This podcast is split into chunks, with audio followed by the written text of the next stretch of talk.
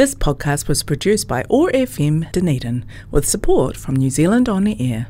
Otago Access Radio, in partnership with Otago Polytech, brings you Blowing Bubbles. Blowing Bubbles brings you positive conversations with people in their bubbles around the world. How are people living their bubble lives? Working from home, keeping kids entertained, and staying connected and getting exercise. And how are these things presenting us with the opportunities to find new ways of living? Every weekday, the Sustainable Lens team of Samuel Mann, Shan Gallagher, and Mara Karetai reach out from their bubbles to chat with interesting and positive people around the world. Broadcast on Otago Access Radio 105.4 FM and streamed and podcast on oar.org.nz and sustainablelens.org, bringing connection, joy, kindness, and peace in the days ahead. Welcome to Blowing Bubbles Positive Conversations with people in their bubbles, their safe spaces around the world. I'm Samuel Mann in Sawyers Bay, Dunedin, and I am joined from Whakatane by Mawera Karetai. Kia ora, Mawera. Hey Sam, how's it going? It's going very well. Now we should tell people that it, this is Thursday, not the Monday that people they're, they're listening to this. Um, and today is our 150th episode. So this is our Oh sesqui, gosh. our sesqui episode. Do you remember when I said, "Oh, we should do 50," and you made a face at me? Then I said we should do 100, and you made an even better face at me. I never thought we'd get to 150. I'm so impressed. Well, there's still several billion people we haven't talked to yet.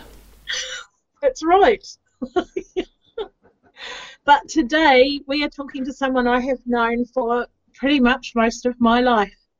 Chris Taken is a software engineer and uh, director of Global Office Limited in Christchurch. We went to school together in a place most people will never have heard of called Paerau, and at one time, his family and my family were the only kids at that school.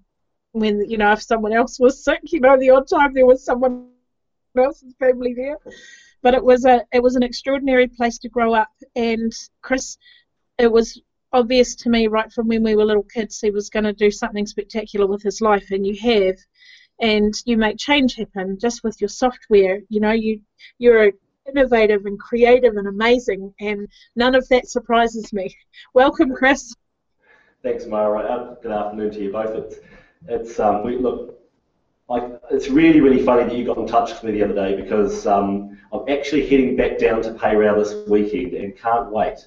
It's been a long time since I've visited the place. It was a wonderful um, little community we lived in down there. I remember the days very clearly. And you're right, I've, I've, I've, gone on to be very fortunate enough to make a lot of people's lives uh, different, I guess, uh, affect them when they sort of things they use when they go to work. Um, very fortunate that I get to um, work with a bunch of very creative people here in the technology space, and lots of people all over New Zealand and, and, and the world use some of the stuff that we make, which is really pleasing.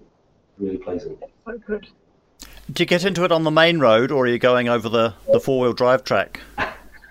The four-wheel drive track, Sam, we're um, going over from the uh, Dunedin sort of Middlemarch end through Clark's Junction, and there's a it's the Dunstan Trail, it's the old Goldfields Road that goes in laterally into, into the Goldfields of Otago. And Mara and I lived in the Paerau Valley, which is kind of, I guess, halfway along that journey, and um, going with a, a couple of um, other gentlemen that grew up in Hyde, not far sort of over the hill from there, a couple of uh, days walk. Um, it's pretty remote country actually. If you look at it on the map, Mara, I was looking the other day, it would have to be as about as remote as a community you could find in, in New Zealand, I think, in there. Yeah, I thought it was. It always felt to me like it was as far as you could be from the ocean. Yeah, pretty much, pretty much. I think we're about 40 k's from the nearest bit of tar seal. Yeah, and shop and everything. Yeah. Oh my gosh, it was an amazing place. It was, certainly was. But both of you can now like cope with things like traffic lights. Funnily enough, I, I actually come originally from a, a little place on the west coast called Kumara, um, and that's slightly larger than Paerau. so I remember when I did first move to Christchurch, it was it was a bit of a, a, um, a shock to the system, I guess. The most most notably, my brothers and I spent the first we we moved up here in, in March of I think 1982, and we spent the first winter in shorts and t-shirts. because even in Christchurch, because I can tell you down there with the, the hoarfrosts, um, it was cold country in the winter, man. It was really cold. Not soft now as I've got older. so, how has your bubble life been? Oh, yeah. During lockdown, is that what lockdown bubble? Um, I, we had a wonderful, wonderful little bubble, actually. Very fortunate that our children, um, we have three, and two of them were at home with us. And so, um, fortunate that they didn't kind of rely on us, and I had lots of projects to do. Um, my lovely wife uh, decided she was going to learn guitar. Um, so I've been playing guitar myself for about, I don't know, 35 odd years, and she's watched me the whole time. She's a true lefty, so we, we grabbed, she works with a, a special needs school, and we grabbed one of the guitars and strung it up left hand for her, which means it's like mirror image to what I'm doing. So she's managed to really, really advance really quickly, and I'm very proud of her. She puts the effort in a lot of practice. And has that, have you managed to keep that up once you've gone back to your busy lives? Actually, we have. We have it. She's still practicing every day. It's the, the, the whole bubble thing and locking down. It, it, you know, I think we're like a lot of people. There's a lot of things you kind of thought about, or, or habits you changed, or new habits you put into place that have continued post then. Certainly, certainly business-wise as well. It really forced a rethink, I think, with a lot of businesses, and people had a lot of time to sit there and think about things, didn't they, including maybe themselves. So, what does your business do? Global Office? Yeah, so we're essentially we're software engineers. It's always been a difficult thing to. Um, I go to parties and just say I, am a I'm a builder or something. Um, essentially, we're we're um, the architectural home builders of the software world. So, if companies have a, a specific uh, tricky software project or they have something they want to connect to something, they would call us in. We we develop um, it's essentially web-based apps and browser-based uh, software as a service delivered uh, projects. And did that manage to carry on during the lockdowns? Yeah, very fortunate. Businesses like us can, um, you know, very quickly head home, and, and you know we've got a plan in place here. Obviously, if there's another lockdown, we can be home within an hour or so, I guess. We were quite productive, although look, we've always had a, a, a real, even though we're probably the easiest business to run remotely, we've had, always had a really um, good focus on working together in our office. Um, there's a lot that comes with that, with that, notwithstanding the, the productivity things of being able to put up your hand if you have a problem rather than trying to persevere with it, something technical. You know, there's often someone across the room from here, but just the social aspect as well. Um, I also, we've had a bit of a rule here for a long time that it's, it's, it's it probably comes from my bad experience with with stress when I first started the business. You know, I just used to go 100 miles an hour with everything, thinking I was bulletproof. And you know, everybody can, you know, anyone who tells you they suffer from stress and they can they're bulletproof, well, you know, I found that out. And since then, we've had this real come to work, leave it behind, go home. Most of our team have young children, and so it's really important to me that they leave it behind and go home. So having their, their office at the end of the hallway or their one of the bedrooms converted, it's always calling out to them. I know that. I hire people like that that, are, that love to do what they do. And so it's a real danger. Personally, I find it, you know, I, worry about that stuff. I don't want them working from home. And, and you It might sound a little bit unusual. so have you managed to bring them back? Yeah, they've all wanted to come back it's it's quite well. I guess it's not surprising. We try and make it really fun to work here with lots of different things that we do. Um, notwithstanding that being a, a, fun place to work, sense of humour is very important here. Um, we have a nice big pool table and we do things to make it fun and and really um, being as engaging as possible. So um, yeah, there was high engagement on returning to the office. And even though we do have the flexibility of, hey, if you need to work from home, let us know, it's been minimal um, since we've come back. It's interesting that the the technology is there, isn't it? You know, there's there's digital versions of Kanban boards and Trello boards and all those sorts of things, but there still sure. is that benefit of sure. having them on the wall. that People can see them together and so on. Yeah, absolutely. I, I, I, technology moves really fast, but I've got this thing. It's still about people. You know, it's still about people, like most things are, right? And the, having, I know I've been doing this long enough now. I know that having people in a room together, together, collaborating and communicating, there's a lot you pick up that you can't through a camera. Um, and, and, we just get a better result, and our, our customers win from that. Um, so, and, and when they win, we feel good about it. So it's just that it's just every time. I think it just reaffirmed that approach. We had that approach before the lockdown, and it's just reaffirmed that for me. I guess the whole uh, COVID lockdown bubble, etc. thing. It's just the way to do it in my mind, anyway. We'll continue it. Let's take the first of your music choices. Let's have Stevie Wonder. Yes. Why this one? Well, both of my selections, I, I have an extremely eclectic um, uh, set of music on my on my iPhone here, um, but I we very rarely play music at home on devices so much as we play on our instruments. And so those two songs I've chosen, Stevie Wonder's wonderful. That, that, that, no pun intended. He creates some fantastic melodies. He's really prolific. I play quite a few of his songs, and they just are beautiful the way they're constructed. Some of them, um, and yeah. So that's why I think he's fantastic. So Stevie Wonder, you are the sunshine of my yeah, some of them are challenging to play too, by the way.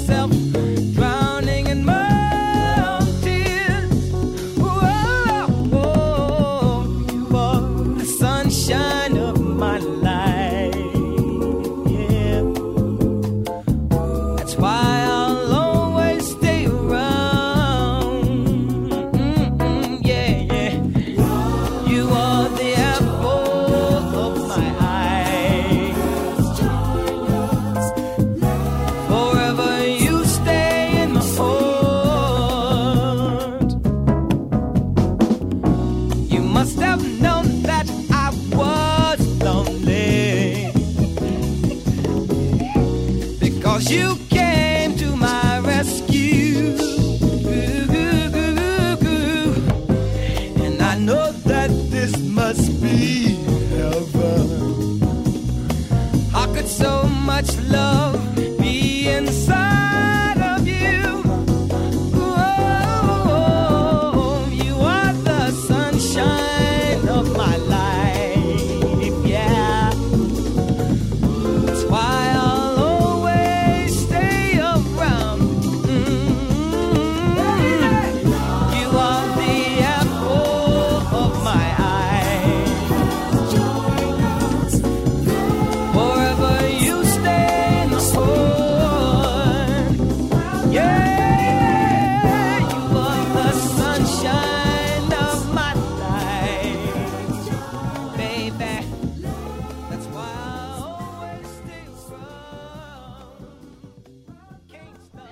People are talking about the opportunity of the of the COVID, the pandemic. They're talking about it in terms of a reset and a rethinking about how we're living our lives. Are you thinking that you're going to be seeing people wanting different things in terms of the how their businesses are being supported? Yeah, I, I, I do. I think the, the whole COVID thing has forced a real, it's forced every business owner to have a good look at their business from all from all angles. I think, Sam, and that's obvious. The obvious ones are their, their expense structures, but certainly I think that it's taught most business owners and directors, etc., uh, at that level, it's taught them that they need to really ensure that they understand the 101s of their the digital side of their business. So how are things supported? What are they using? Um, what are they going to be using in the next couple of years? Some of there's a lot of companies that have their systems have you know found the strain of the whole lockdown situation quite difficult. They haven't their businesses haven't been able to operate from home, for instance, effectively. Um, there's been changes in some businesses in terms of a, a massive downswing or upswing as in some industries have had to, to uh, adjust to things. And so I, I, guess, yes, absolutely, businesses of almost all kind, I think, are having a good rethink about that and changing the way they think. Look, I think it's, it's given a lot of, a lot of um, business owners, especially medium to large businesses, that they may not have a good um, clear sight of how their, their, software, their digital infrastructure, etc., all fits together.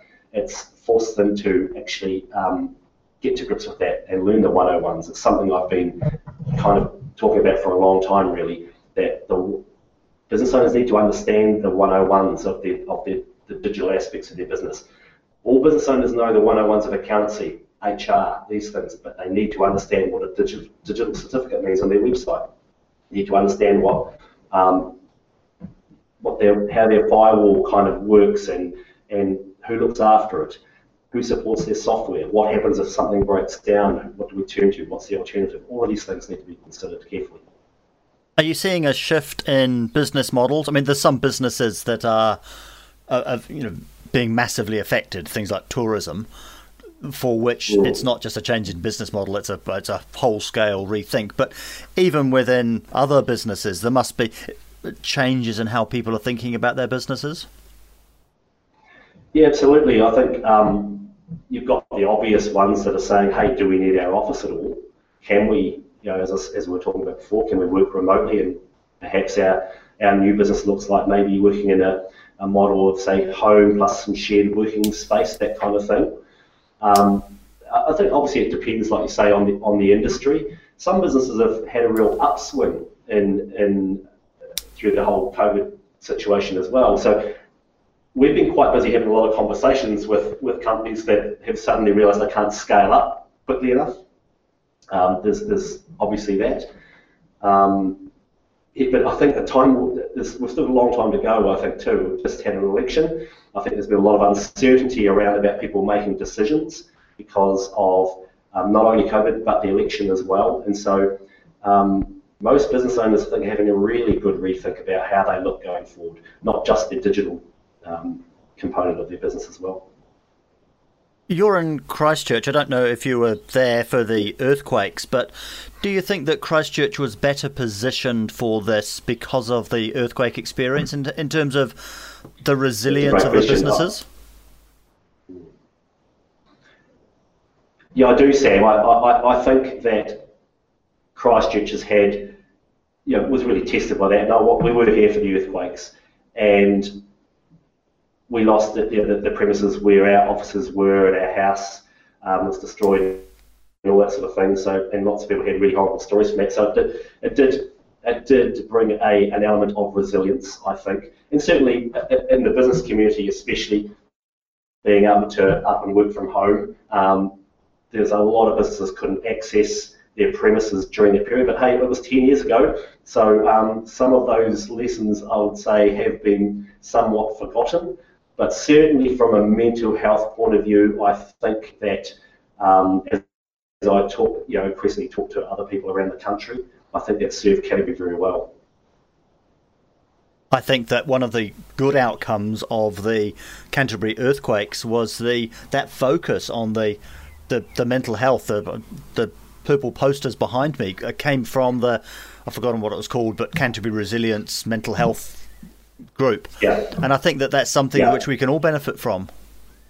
the mental health side of things, one thing that I think Canterbury really learned through the earthquakes was the value of hey, you know, going next door and, and see, you know, that, that sense of community that we managed to get from it. It was a little bit harder, I guess, this time around because we couldn't kind of go next door and knock on people's doors. But you know, one thing I noticed when we're out walking or exercising in our neighbourhood, once we're allowed to sort of get out and walk around and, and um, up and down the hills there, everyone was saying hello. It's, there's a, you know, everyone was acknowledging each other, and there's a real same sort of sense of community that we felt, you know, 10 odd years ago. Um, it was, it's quite wonderful, actually. It's a remarkable thing to tell us that we can't get together as a community for us to realise how important that is to us. Yeah, that's, that, that's ironic, isn't it? It's, it's ironic, but yeah, it's um, yeah, it's, there's certainly some positives that come out of it. I'm a bit of an optimist, and there's so many good things that have come out of this. Bubble Sprite of the Forest of Orokonui, Dunedin's favourite goddess, Tahu Mackenzie. Kia ora koutou, ngā mihi aroha nui kia koutou ko tahu.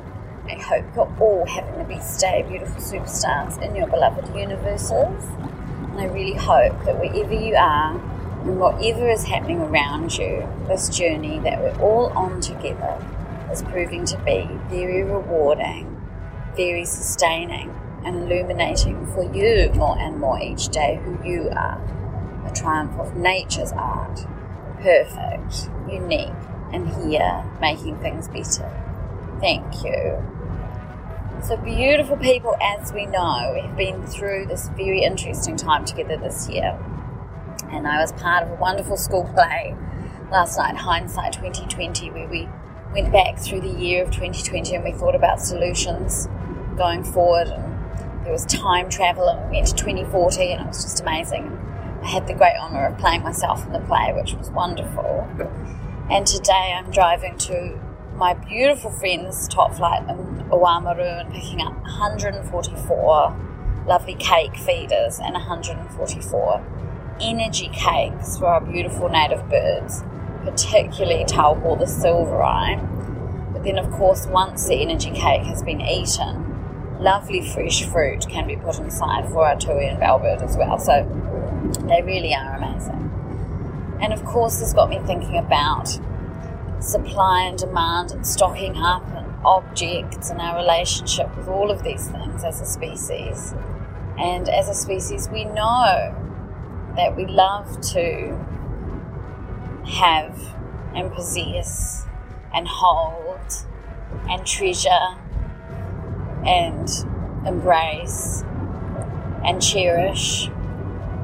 And it's so wonderful when we can channel this energy, this this want, this desire into modes of being that serve the real world, the living world, the natural world as we know as a species, this desire, this inclination, this instinct towards acquisition can have unfortunate consequences for the real world, the living world, the natural world. But as much as we can, if we can make all of our modes of being in service to the real world, I feel we are fulfilling our purpose. So, as I drive up to Oamaru, it is a very beautiful day. There's amazing patterns in the clouds in the sky.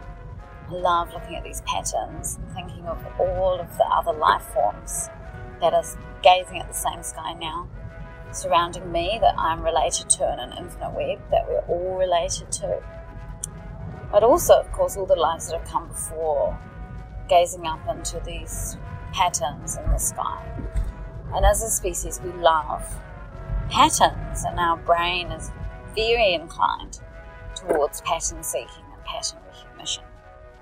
And of course, in this time in my own life, I'm gazing upon my own patterns, my own patterns of behaviour, and thinking about how I want to change them for the future so that I can really get the most out of my time here.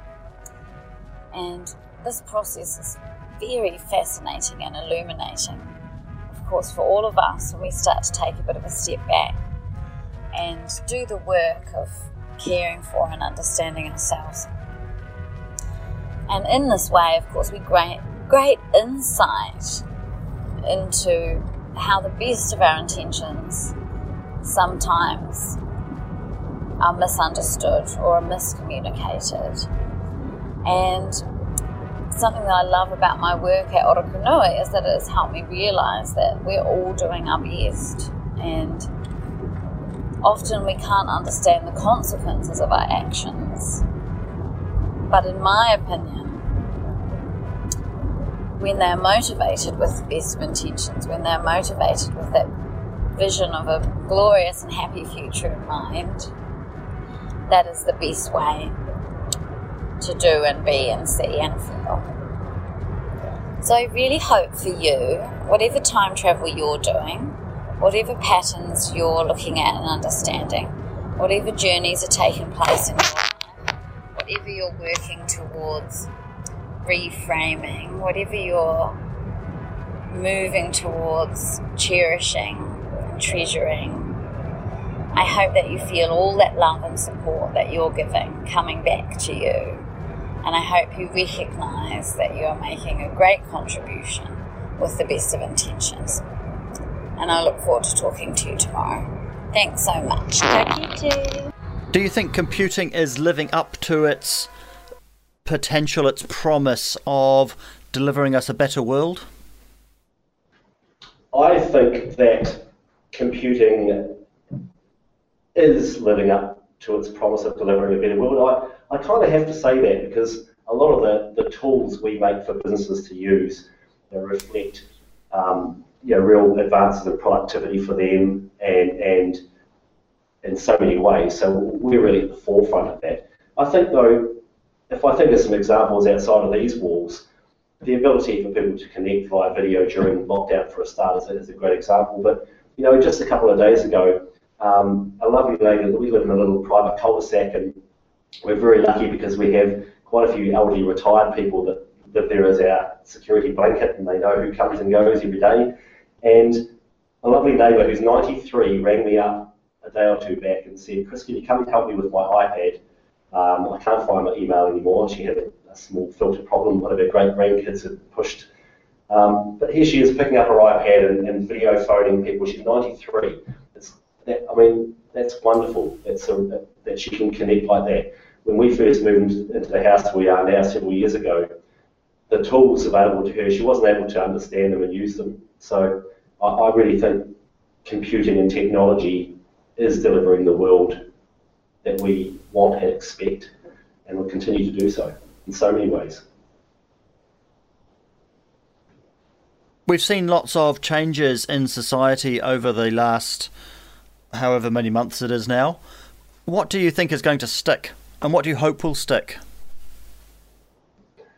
I think the things I hope will stick will be the sense of community we talked about earlier uh, through the through the pandemic and obviously through the earthquakes. The the uh, checking on your neighbour and make sure everyone's okay.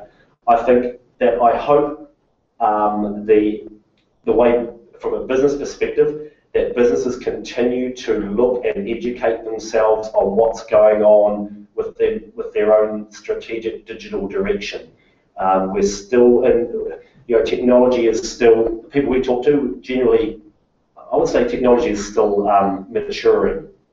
Most people we talk to have been involved in failed software projects before because the technology's not been quite there, etc. I think we're getting to the point now where businesses are starting to realise it's every software, every, every business is a software business.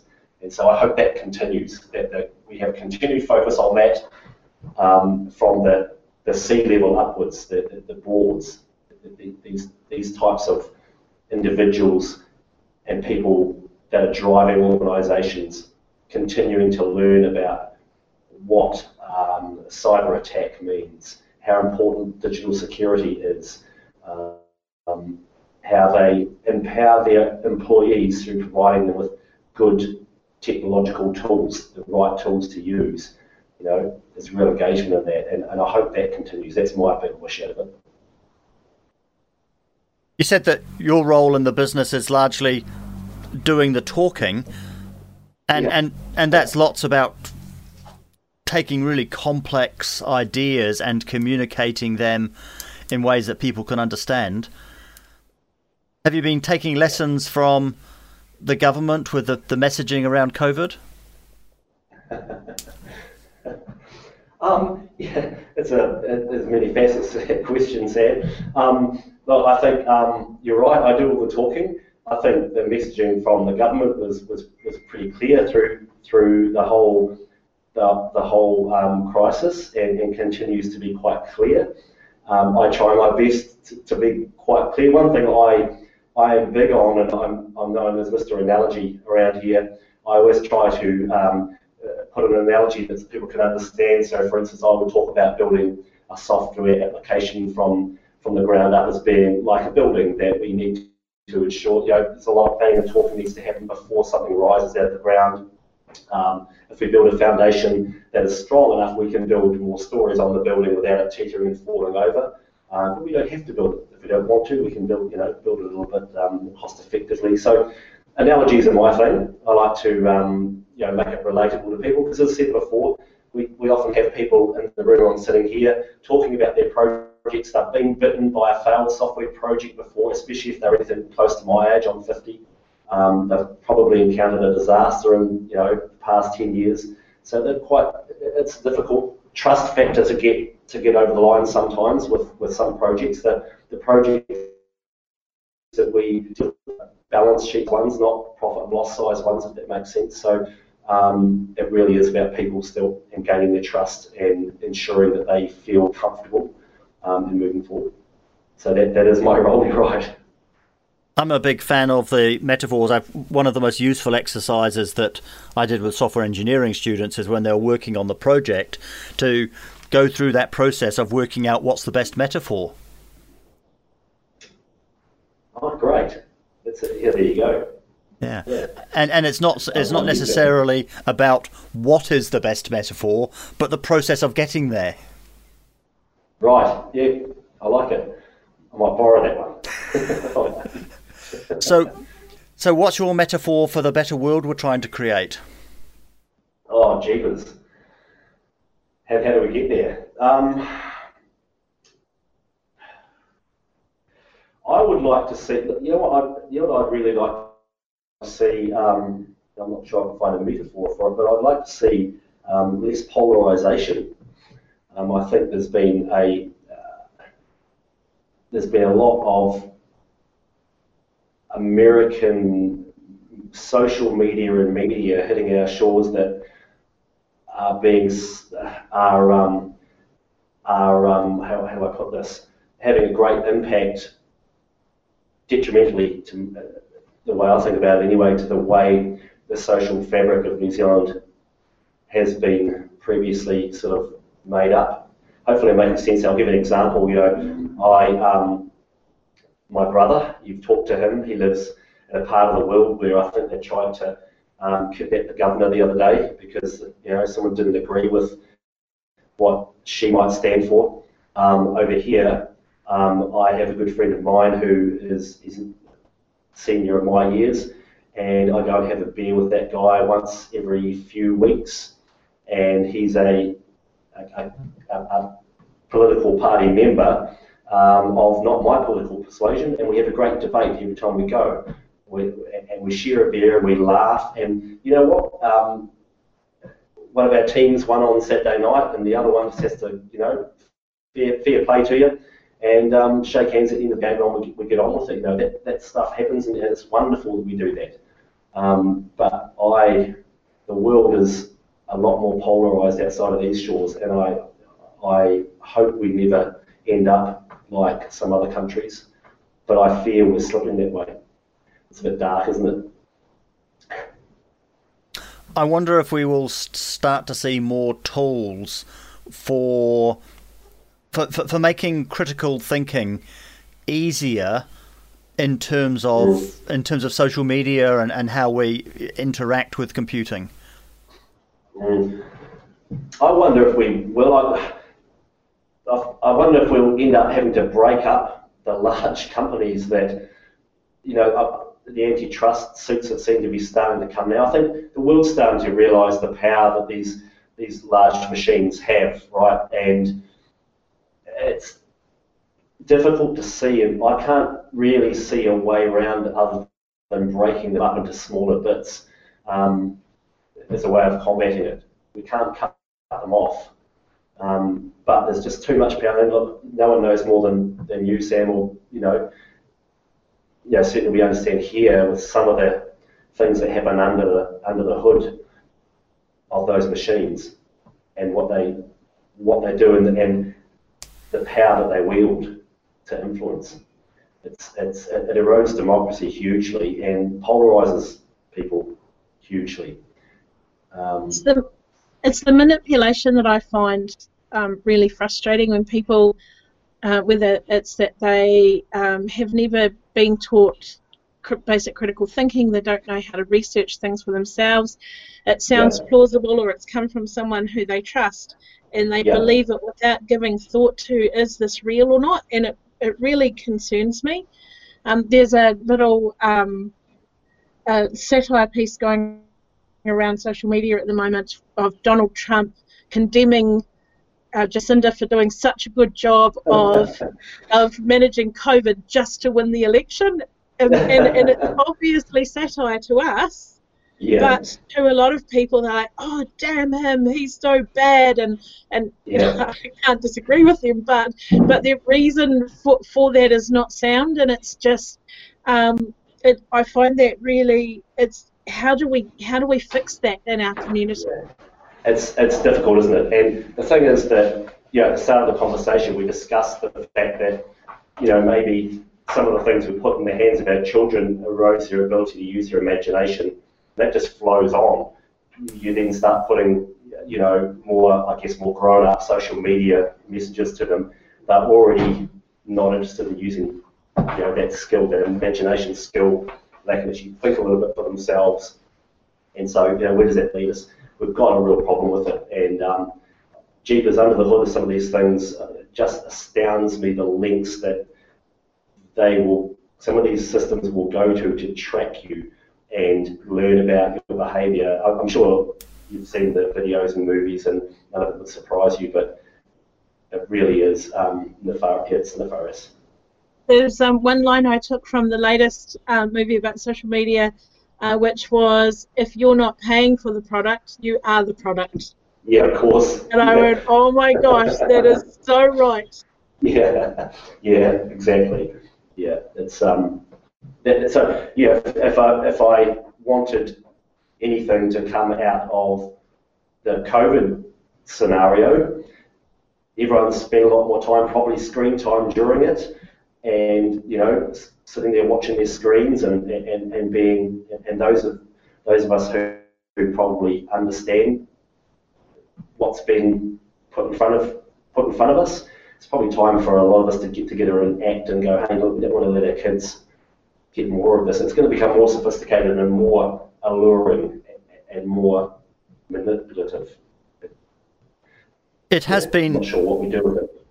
It has been interesting with the developments around COVID itself, things like the COVID Tracer app, that it at least it has got to the media discussions about privacy and you know people yeah. actively talking about Internet of Things and Bluetooth and so on in a way that I don't think we've really heard before, other than as a there's this weird miracle magic thing going on over there.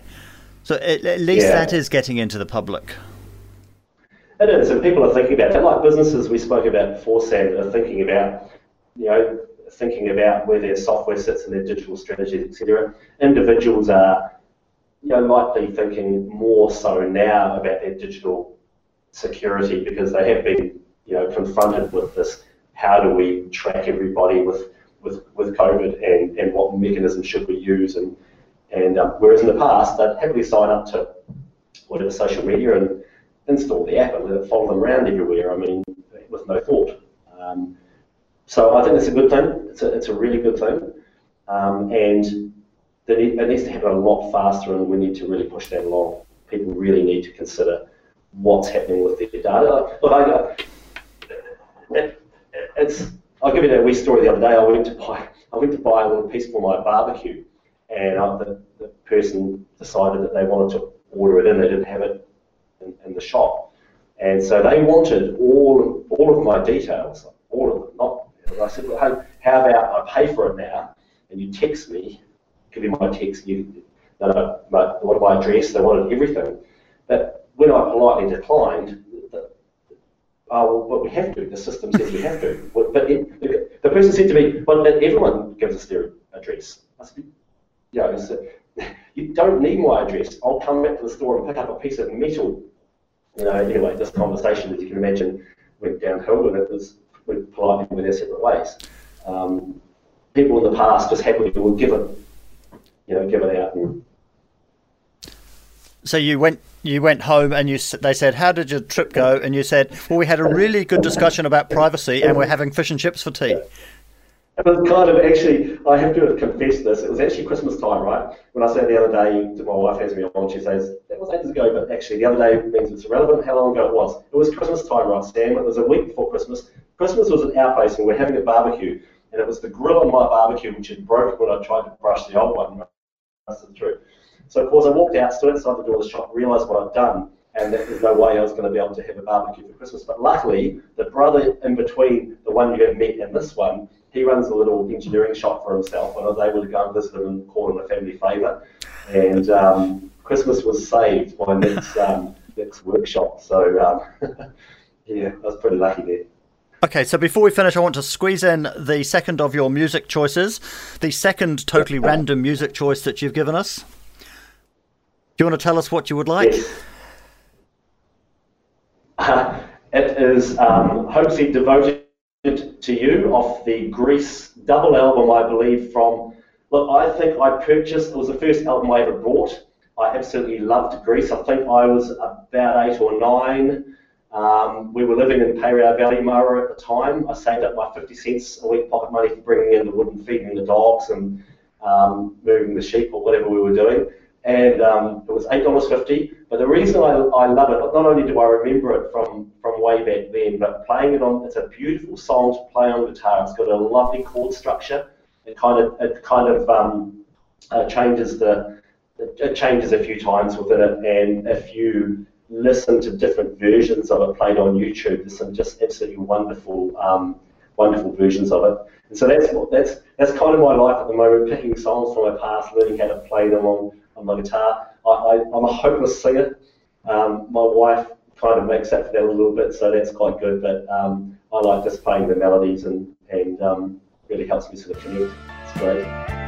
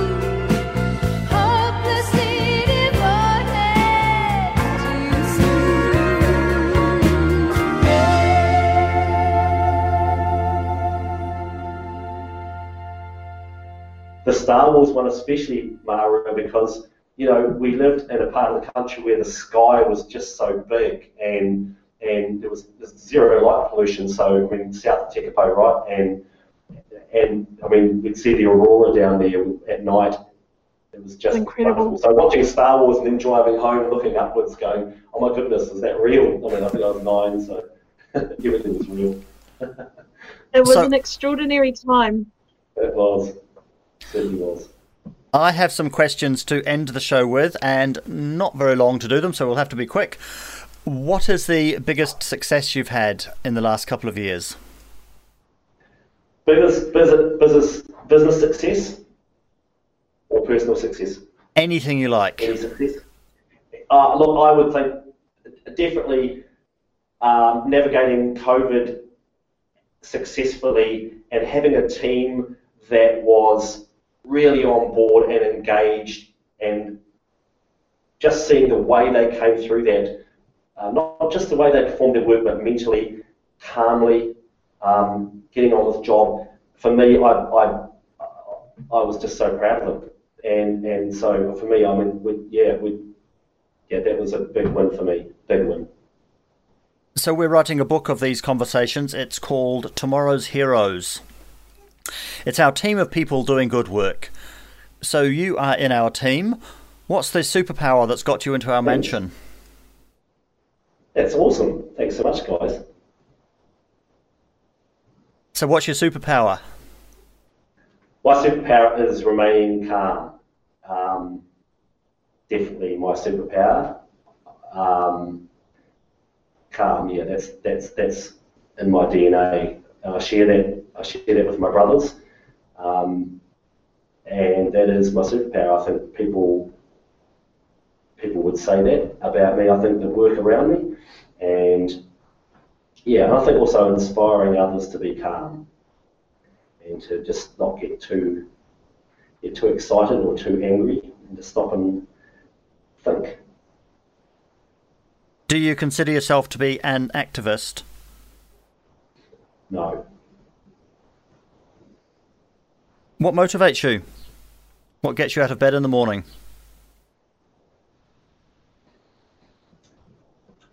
Oh, jeepers, that is a really interesting question. I've never actually asked myself that. Um, I am I am pretty self motivated. I, I I'm an early morning rise riser of the you know ten thirty is the new midnight for us. Um, we like to we like to get up. So I, I, I think what motivates me is what motivates me is I'm actually really lazy on the inside, and so I've got this incredible drive to try and achieve the stuff that will help me be more lazy. Does that make sense? Yes. One day. So, what's the biggest challenge you're looking forward to in the next year or so? Um, the next year or so, we've got a um, a, a product we've built here that that is um, aimed at a particular industry, and over the next year, my plan is to drive that to become an internationally recognised SaaS product um, in the industry it serves. And I've got a really good team of people here ready to help me with that. Um, we're, we're quite excited. I think the timing's right for it. And lastly, do you have any advice for our listeners? stay calm. Um, if your team didn't win on Saturday night, like push the reset. And um, you know, if um, if you might be in a position that your you know your, your job might be a little bit uncertain, but hey, at the end of the day, we live in the best country in the world, bar none. And there are always people up the road to go and have a chat to and talk to. You know, lean on your community, and don't freak out. You know, stay calm, take a deep breath. That's what I would say.